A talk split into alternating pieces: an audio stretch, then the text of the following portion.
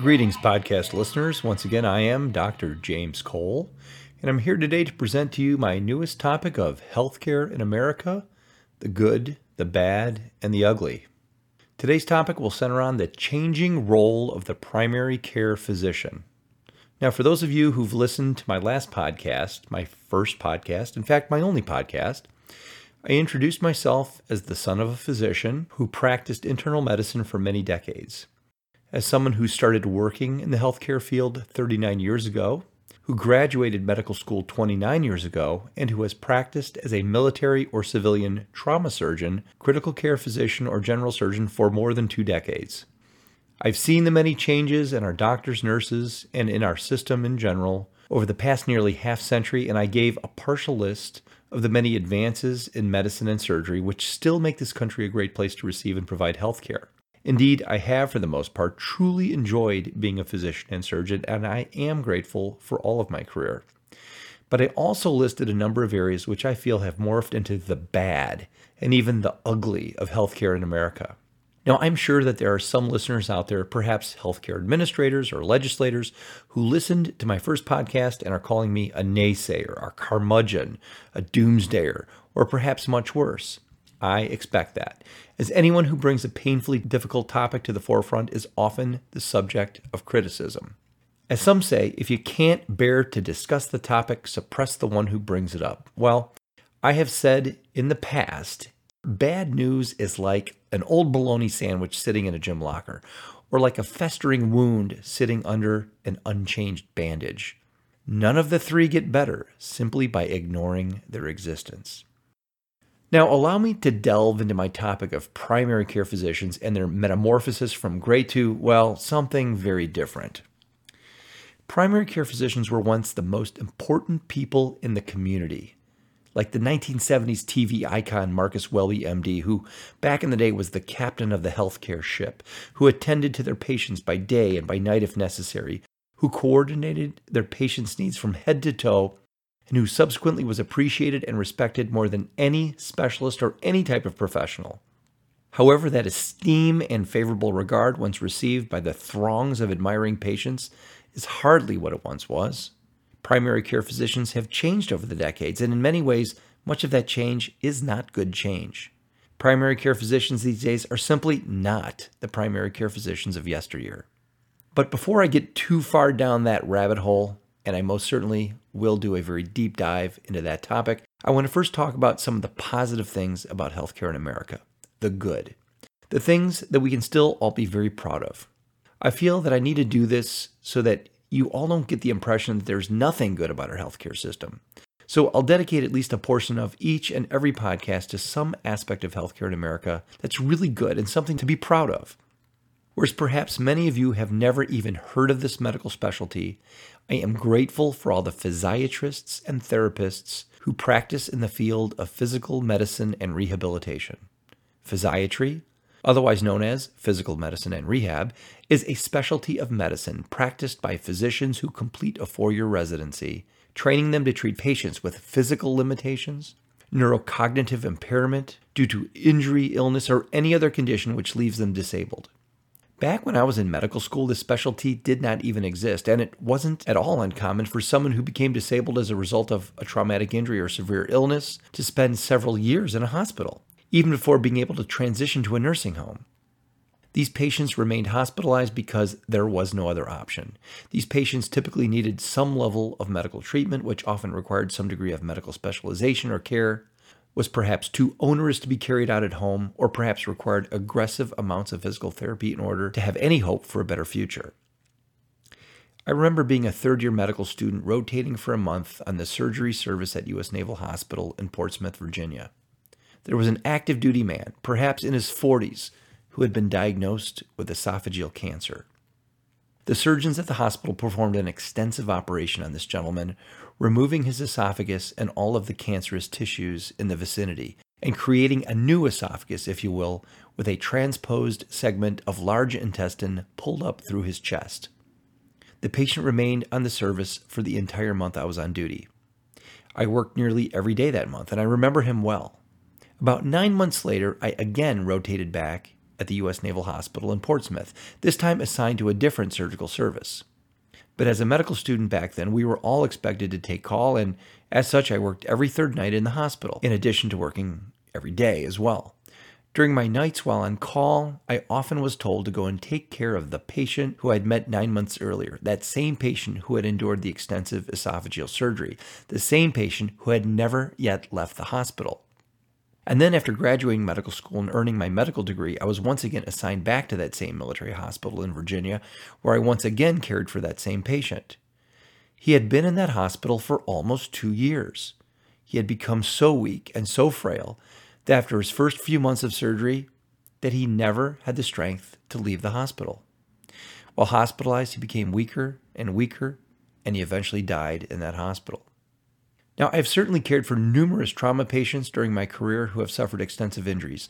These injuries included traumatic brain injury, traumatic amputations of one or even two limbs, or extensive polytrauma where numerous parts of the body were simultaneously crushed or injured. But because of the wonderful specialty of physiatry, those physical medicine and rehabilitation specialists often got the most seriously injured patients back to an independent or relatively independent state of being.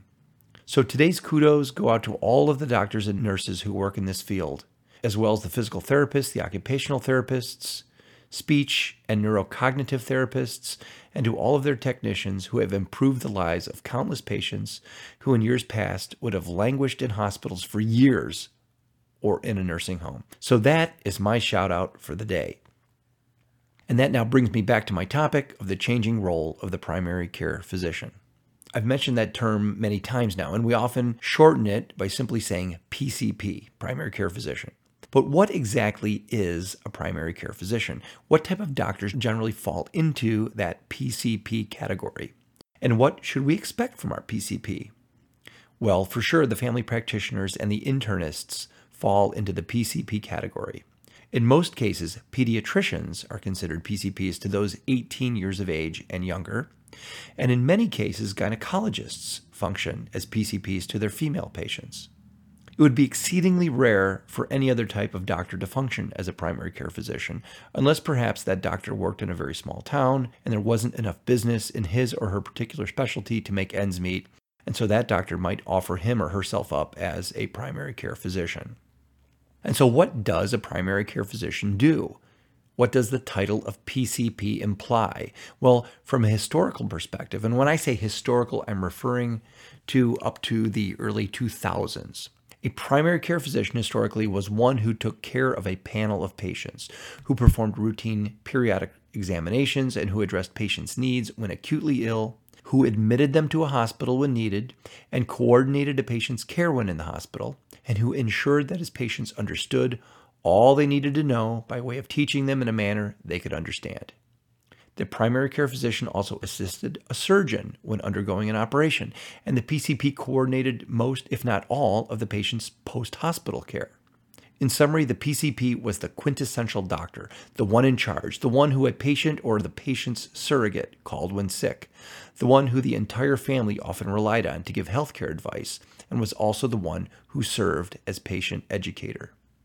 The term doctor is actually derived from the Latin word to teach, and doctor actually means teacher. Whereas there are plenty of non medical doctors out there, they are all teachers in some way. A PhD in art history, for example, is likely a college professor and teaches young students his particular subject matter. Medical doctors are the ones who become learned in medicine and healthcare. And in addition to being able to diagnose illness and prescribe treatments, they are supposed to be able to teach their patients and their families whatever it is they need to know so as to better understand whatever disease ails them and whatever treatment regimen they need to adhere to so as to get better. Teaching one's patients used to be a key part of being a doctor, and most PCPs used to really enjoy this part of their job. But it takes time to teach a patient, and unless a doctor is able to or willing to take the extra time necessary to spend with his patients, he likely will not have enough time to teach. An old medical student professor of mine used to say, Knowledge is power. When someone understands, he becomes empowered. Thus, teaching one's patients is extremely important, allowing them to understand and thus empowering them to have some sort of control over their healthcare situation.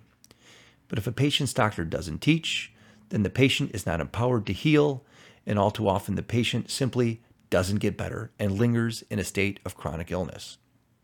The primary care physician is supposed to be the patient's advocate and is supposed to be the patient's teacher. Whereas this was an integral part of a primary care physician's practice in years past, all too often this simply no longer happens. Now, this may seem like small potatoes to most of you listening, but by not teaching patients what they need to know and by not empowering them to help themselves minimize their disease process, patients may experience increased pain and suffering, and often those who definitively treat the disease have a more difficult time, say, doing a surgical procedure, and all with potentially increased risk of complications. I will give you a prime example of what I'm talking about. I often see patients for one of the most common surgical ailments in America, gallbladder disease. Whereas we're not born with gallstones, our genetics and our diet often result in many of us developing stones in our gallbladder. Often those with gallstones eat a fatty or greasy meal and suffer severe pain in the right upper abdomen. Pain so severe that one often feels like he or she is dying. But in best case scenarios, the pain goes away completely after an hour or so. These patients often call their primary care physician, who then orders an ultrasound, diagnoses the presence of gallstones, and then refers the patient to a surgeon to discuss cholecystectomy, aka removing the gallbladder. But all too often, there's a several day or even longer gap between the patient sees the PCP and subsequently consults with a surgeon. And during that interval period, the patient may suffer yet another attack of the worst right upper quadrant abdominal pain ever. And why is this? Well, it's usually because the primary care physician never taught the patient how to avoid another attack. The PCP didn't tell the patient to strictly avoid any and all fast food, fatty food, deep fried food, butter, cheese, greasy burgers, marbled meats, and so on. The PCP didn't teach the patient that eating fats causes the stomach to send a chemical signal to the gallbladder to contract. The gallbladder contracts to squeeze extra bile digestive juices into the intestinal system so that the body can process and absorb the extra grease and fat it just consumed. But sometimes when that gallbladder contracts, a stone gets caught in the outflow duct, causing an obstruction, and a gallbladder squeezing as hard as it can against an obstructed duct causes severe, overwhelming, come to Jesus kind of pain. How does one avoid that? Well, don't eat those foods I mentioned. But how often do I learn that a primary care physician has spent absolutely zero time teaching to his patient, just referred to me far too often? And that, in my opinion, is really bad. It's bad not only because the patient was not taught how to be empowered so as to avoid the additional and unnecessary pain and suffering, but in addition, every time someone suffers an additional attack, an additional layer of inflammatory scar is laid down, making the ultimate surgical procedure more difficult and it also increases potential complications. We need to be better as a profession about teaching our patients, and it really all needs to start with the PCP. Back when I was in medical school, if a primary care doc was asked, Hey, what is it that you specialize in? The response was often, anything of the skin and everything below the skin. Thus, primary care physicians once prided themselves in being able to manage most diseases and problems of the head, chest, abdomen, reproductive tract, musculoskeletal system, and so on.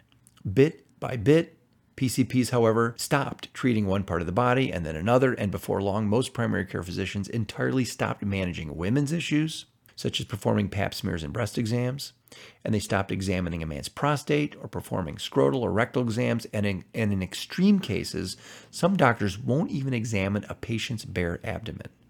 In a nutshell, PCPs stopped being complete doctors, but I'll get more into that in a bit. And what about addressing a patient's acute care needs, such as when a patient calls on a Friday morning and really needs to be seen for a terribly sore throat that just won't get better? The PCPs of yesteryear would squeeze that patient in sometime throughout the day and would probably prescribe some sort of antibiotic to get the patient through his suffering. But these days, many PCPs opt to shunt their patients to an immediate care clinic or to an emergency room rather than trying to work them in. If a patient's condition is so serious that admission to a hospital is the safest or most reasonable option, the primary care physicians of my generation used to admit their patients, evaluate them in the hospital, and subsequently coordinate all of their patients' care while in the hospital and following discharge. The doctor knew his patient, and the patient knew his doctor. The doctor patient relationship used to be something special, sacred in a way, and it worked very well. But something changed about 15 years ago, and the primary care physicians gradually stopped going into the hospital. In some cases, it was for economic reasons. A doctor could earn more money seeing patients in the clinic rather than attending to one or a few patients in the hospital. In other cases, it was because having to head into the hospital before the clinic day started or at lunchtime or after the clinic closed was a nuisance and eroded into personal and family time. And in other cases, PCPs who were employed by large healthcare groups were sometimes told by their employers that they were no longer allowed to attend to their patients in the hospital, as the drive to and from the hospital was an inefficient waste of time, time which could be better spent caring for additional clinic patients. So, slowly but surely, PCPs stopped caring for their patients when they became too sick to be managed in an office setting. And in many ways, doctors and patients became completely dissociated following a hospital admission. And with this change came about an entire new type of doctor, the hospitalist. Now, most people listening who have been admitted to a hospital overnight within the past decade have probably been treated by a hospitalist. It's likely that most patients never even knew the name of their hospitalist, and in all likelihood, a patient admitted for, say, a five day stay was likely to have been seen by as many as five different hospitalists. But that is now the norm in how many patients receive their inpatient care. Primary care physicians have relinquished that once very important part of their job and turned that responsibility over to a stranger, the hospitalist. And just who are these hospitalists? Well, most are internists, that is, doctors who are trained and usually board certified in internal medicine, although some are family physicians.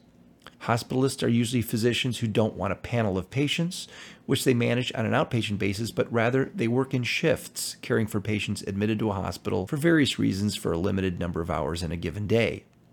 Hospitalists rarely know the patients they're treating, as they likely spend no more than, say, 15 to 30 minutes together per day, and uh, they never met prior to that period of hospitalization.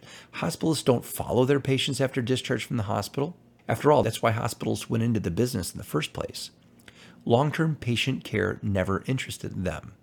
And whereas some hospitalists and some healthcare organizations communicate very effectively with a patient's PCP during or after hospitalization, this is typically not the case. And thus, most hospitalized patients typically now have their care coordinated by a doctor with whom there has been no prior relationship, and thus the doctor has no prior knowledge of the patient, and the patient's medical history, psychological support needs, or idiosyncrasies are all unknown to the doctor.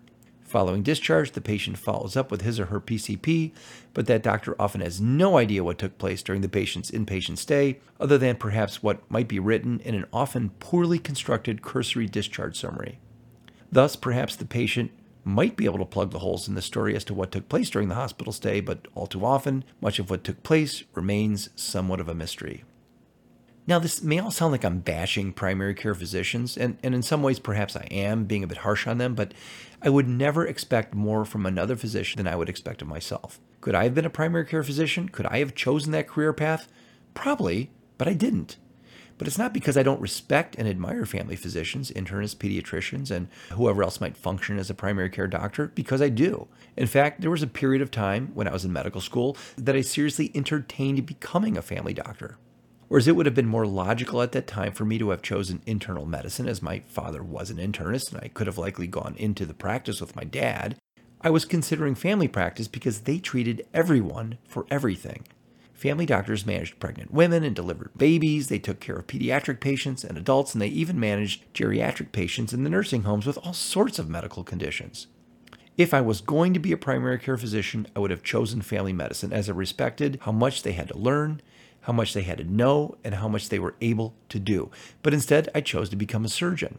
And while training to be a surgeon, it was ingrained into our souls that we are responsible for all of our patients' healthcare needs. If we accepted a patient, we would care for that patient. If we did surgery on a patient, we own that patient for life. We would never abandon our patients if they called upon us. And so I am no more critical of today's PCPs than I would be of surgeons who refused to manage the patients on whom they did surgery. Now, the older doctors who trained me and who mentored me during my younger years as a resident often talked about the four qualities which were necessary to be a good physician. They were known as the four A's, and they were ability, availability, affability, and affordability. As the old gray hairs used to say, if you couldn't satisfy all of the four A's, you probably wouldn't be a very successful physician. Ability obviously reflects one's skill set, one's knowledge, one's diagnostic abilities, and one's ability to render an appropriate and successful treatment regimen. It's the equivalent of saying that one's doctors are good at what he or she does, rather than just being okay or poor. Nobody chooses to go to an okay doctor or a poor doctor. So you want to have good ability. Availability refers to being able to see the doctor when needed, to be able to get worked into the schedule when an acute or urgent medical situation arises, and to be able to discuss a particular medical problem after hours or on weekends if necessary. If your doctor is only available when you're healthy and well, or can only see you if you plan the appointment months in advance, you probably aren't getting what you'd hoped for. Affability refers to the doctor's personality, sense of humor, and ability to make patients feel comfortable in an office setting. Patients put themselves in vulnerable situations during a doctor's visit, often having to reveal embarrassing personal information and often having to subject themselves to humili- humiliating physical exams. Having a doctor who is friendly, compassionate, and able to put his patients at ease is in much greater demand than one who has the personality of a mortician. And the final A stands for affordability. Obviously, even the best, kindest, uh, most available doctor in the world will not suffice if the cost of the medical service is out of bounds expensive. Thus, patients look for the better deal, which is often why managed care corporations are so popular. Patients pay less for all their health care, but as is often said, in everything in life, you get what you pay for. So that begs the question are the primary care physicians of today satisfying those four A's? If those old gray haired doctors of yesteryear were to evaluate the modern day PCPs on the four A's, what would they say? Well, for starters, primary care physicians are far less able today than they were in decades past. Whereas PCPs were once the center for all of healthcare, where the entire family received all needed care with rare exception, Many PCPs these days have become glamorized triage and referral agents. Whereas the PCP used to manage diabetes, these patients are often now referred to an endocrinologist. Whereas the PCP used to manage congestive heart failure, the vast majority of these patients are now referred to a cardiologist. Whereas the PCP used to manage asthma and COPD, Many of these patients are now referred to a pulmonologist. Heck, PCPs less than two decades ago prided themselves in being able to do plenty of office based surgery, such as removing skin lesions or draining an infected abscess. But rarely does a modern day primary care physician feel comfortable handling a scalpel, even to drain an infected cyst. Instead, the PCP refers the patient to an emergency room or to a surgeon's office to accomplish something that takes no more than five minutes. There's no doubt that today's PCPs are tasked with doing far more than in years past, like generating lengthy and complex computer based notes to satisfy the requirements of the insurance companies and the government third party payers. But their abilities to practice medicine in the full spectrum manner once expected of them is largely a thing of the past. Primary care physicians are less able than they once were. Okay, what about their availability? Is one's primary care physician there when needed? In my opinion, the most glaring evidence to the contrary is the PCP's abandonment of their patients when they become so sick that they require inpatient hospitalization. During a time when a patient needs his or her doctor more than ever, during that period of sickness, fear, and uncertainty, the PCP is nowhere to be found. Instead, the PCP is replaced by a hospitalist who knows nothing about the patient, who has no prior relationship with the patient, and who in most cases has not gone the extra mile to serve as the surrogate PCP.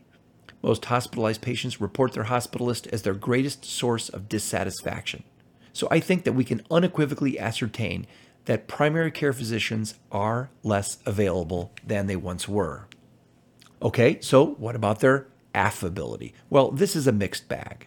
I'm guessing that there are likely as many friendly, kind, compassionate, and personable primary care physicians out there as there are crabby, insensitive, and rude ones. But I don't know that for certain. So, in all fairness, I think that we have to say that primary care physicians are at least as affable today as they once were. And so, finally, that leaves affordability. Whereas the vast majority of primary care physicians were in private practice just 20 years ago, the vast majority of PCPs nowadays are employed. Whereas some are employed by small to medium sized multi specialty groups, most are now employed by large healthcare corporations and hospital systems. And as such, most of their patients are assigned to them by way of health insurance contracts between the healthcare corporation and the insurance company or third party payer. So, all of the business aspect of healthcare is completely out of the hands of the doctor. The PCP has almost no control over how much a patient is charged. In many ways, a PCP visit is as affordable these days compared to years ago. However, often a PCP visit doesn't resolve the patient's medical complaint or the issue, and a referral to a specialist is required, thus generating another doctor's fee.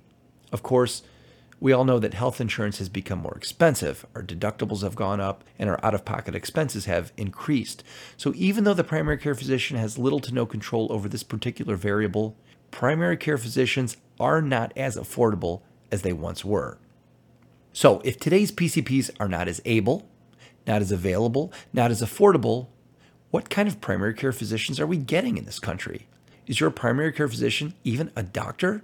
In many cases, the PCP is actually a nurse practitioner or even a physician's assistant. But is that a problem? Perhaps, or perhaps not. In my opinion, I want a PCP who is good, who I can trust, who has time to see me, and who is in my healthcare network. In a nutshell, I want a PCP who satisfies the four A's. I actually don't care if that person is a family physician, an internal medicine doctor, or an advanced practice provider, aka nurse practitioner or PA.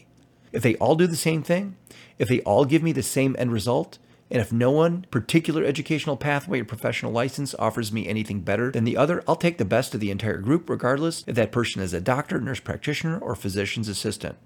But the very fact that this is even possible, that a nurse practitioner or PA can substitute for a primary care physician, should be most alarming to family physicians and internal medicine doctors. If they are no longer able to distinguish themselves from these other professionals, then they need to ask themselves what happened. Did nurse practitioners and PAs simply get that good? Or has the skill set and the fund of knowledge among primary care physicians declined? Whereas I may receive criticism from my PCP colleagues for saying this, I believe that it's a result of the latter. And to make matters worse, I think that a lot of my PCP physician colleagues have lost their mojo to practice medicine. Perhaps they went into medical school for the wrong reasons and their expectations just aren't being met. Perhaps they're simply burned out with working as hard as they did in college and medical school and during their residency, just to work as hard once all of their education has been completed. Or perhaps they picked the wrong residency. Perhaps many of our nation's PCPs wish they chose something other than primary care. Regardless of the reason, however, I believe that it is critical that primary care physicians do everything they can to distinguish themselves from all of their very real competition, lest family physicians and internal medicine doctors will soon find themselves unemployed as a result of being consumed by the less expensive non physician PCPs, who I'm sure the healthcare corporations would favor employing if it meant a substantial savings. I believe that there are plenty of ways that we can once again reinvent the primary care physician. And in many ways, it all starts with redefining what a primary care physician is and what a primary care physician does. Then we reset the expectations of our graduating medical students who are contemplating a career in primary care so that they know well in advance of ever even choosing their career path what is to be expected of them and what they're committing themselves to. And then finally, we need to sufficiently educate residents training in any of the primary care disciplines so that they all have the skills, the tools, and the resources necessary to independently practice in any of the primary care physician career tracts following completion of their residency. So, if it was up to me, how would I redefine what a primary care physician is and what a primary care physician does? Well, first of all, primary care physician is first and foremost a doctor a doctor who completed four years of medical school and who was able to distinguish him or herself from the advanced practice nurses and physician's assistants with whom the PCP is competing. As a primary care physician, has received two years of clinical training in all of the disciplines of medicine, internal medicine, surgery, pediatrics, OB, emergency medicine, and so on, all before ever even entering residency training, I expect that all PCPs will retain and maintain a working knowledge of all of the fundamentals of the practice of medicine. It will no longer be acceptable, in my opinion, for primary care physicians to not know what they don't know. If it was expected of them when they were in uh, their third and fourth years of medical school, then they should still know it. Primary care physicians should be expected to the, be the leaders of a primary care team, having advanced practice nurses and physicians' assistants working under them. Thus, PCPs must always strive to know more in all of their field. In many ways, choosing a career in, say, family practice is a difficult row to hoe because there is a lot to learn in a variety of areas. Having training in medicine means that it will be expected the primary care physician that he or she will manage most of a patient's common medical issues, say 80% of them. And this would likely include almost complete and independent management of hypertension, that is, blood pressure problems, diabetes, asthma, and COPD, chronic obstructive lung disease. Having training in surgery, it would be expected of the PCP that he or she should drain skin infections, manage most wounds, suture minor lacerations, and drain an infected cyst. And having had plenty of training in OB and gynecology, a PCP should be expected to perform a woman's periodic female exams, including breast exams, pap smears, and pelvic exams, and they should be the ones initially responsible for working up and managing the most common female re- reproductive tract issues. The redefined primary care physician needs to be reinserted back into the hospital setting, reclaiming ownership of his or her patients when admitted and coordinating all care. Hospitalists can be used at night, or perhaps hospitalists can be replaced by hospital based advanced practice nurses or physician's assistants who collaborate with the primary care physicians who continue to function as the captain of the ship, utilizing the hospital based advanced practice providers as their trusty lieutenants. And perhaps most important, the primary care physician needs to go back to the roots of the origin of the name doctor and serve as a teacher and advisor. As most primary care physicians have had four years of medical school and four years of residency training, that is, on average, up to six more years of education and training than their nurse practitioner and physician's assistants counterparts, if nothing else, primary care physicians need to put all of that training to good use and to teach their patients all they need to know, to empower them so that they can heal with the least amount of uncertainty and anxiety. PCPs need to be known as the patient educators, and who not only educate and coordinate their patients' needs, but also do so in a manner that makes their patients feel confident. Having reinvented the primary care physician and having redefined who they are, how do we get them there? Well, for starters, our third and fourth year medical students will need to know that this is the new paradigm, that this is the new definition of a primary care physician, and that this is the new and expected career path. Primary care should be promoted as a highly desirable career in medicine, where physicians will serve as leaders of a healthcare team who will have a very diverse set of responsibilities. The most motivated, the most affable, and the brightest medical students should be recruited into primary care physician residencies, perhaps even with the enticement of a job offer in a particular region following successful completion of a residency in the desired primary care physician pathway. Primary care physician residency programs must be prepared from day one to educate the residents who enter these new primary care pathways, holding them to the highest of expectations and giving them plenty of opportunities and experience from which to learn. Following this shift in the primary care paradigm, healthcare outcomes, patient satisfaction, and provider satisfaction should be widely studied so that we can all learn what is working, what is not working, and what additional changes should be made in the future. As physician burnout is currently at an all time high, with suicide being higher among physicians than almost any other profession, we need to study how we can make doctors' lives more rewarding, more enjoyable, and more fulfilling. After all, we need primary care physicians more than any of us are willing to admit. What we have now is a broken version of what we once had and what we could have in the future. What those who control healthcare need to do is somehow get us back to where we need to be to recalibrate our healthcare compass, if you will, and to point us back to true north. I have covered a lot of ground today, starting with describing the pinnacle from which the primary care physician once stood, taking you to what I believe is a low point in the history of primary care healthcare.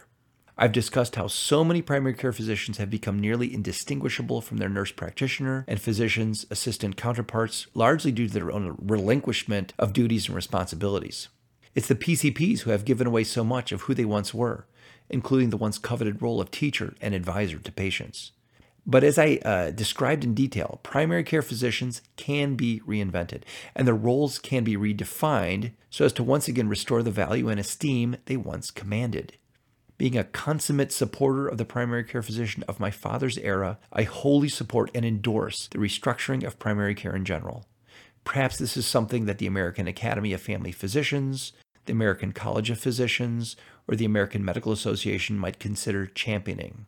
After all, all primary care physicians may soon be in jeopardy of being replaced by less costly physician substitutes unless they heed the warnings I present and consider making the changes I suggest.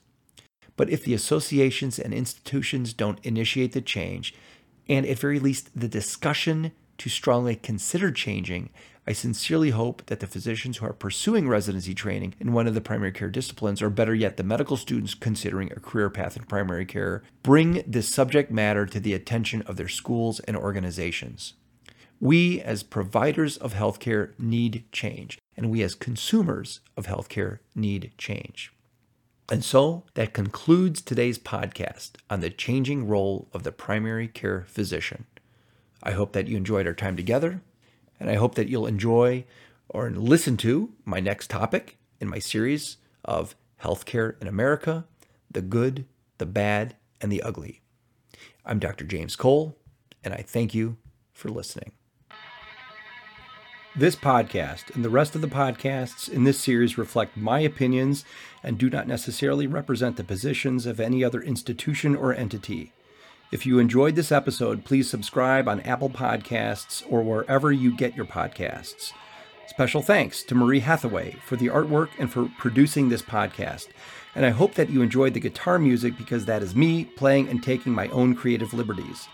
And we hope that you will again join us for our next episode of Healthcare in America the Good, the Bad, and the Ugly.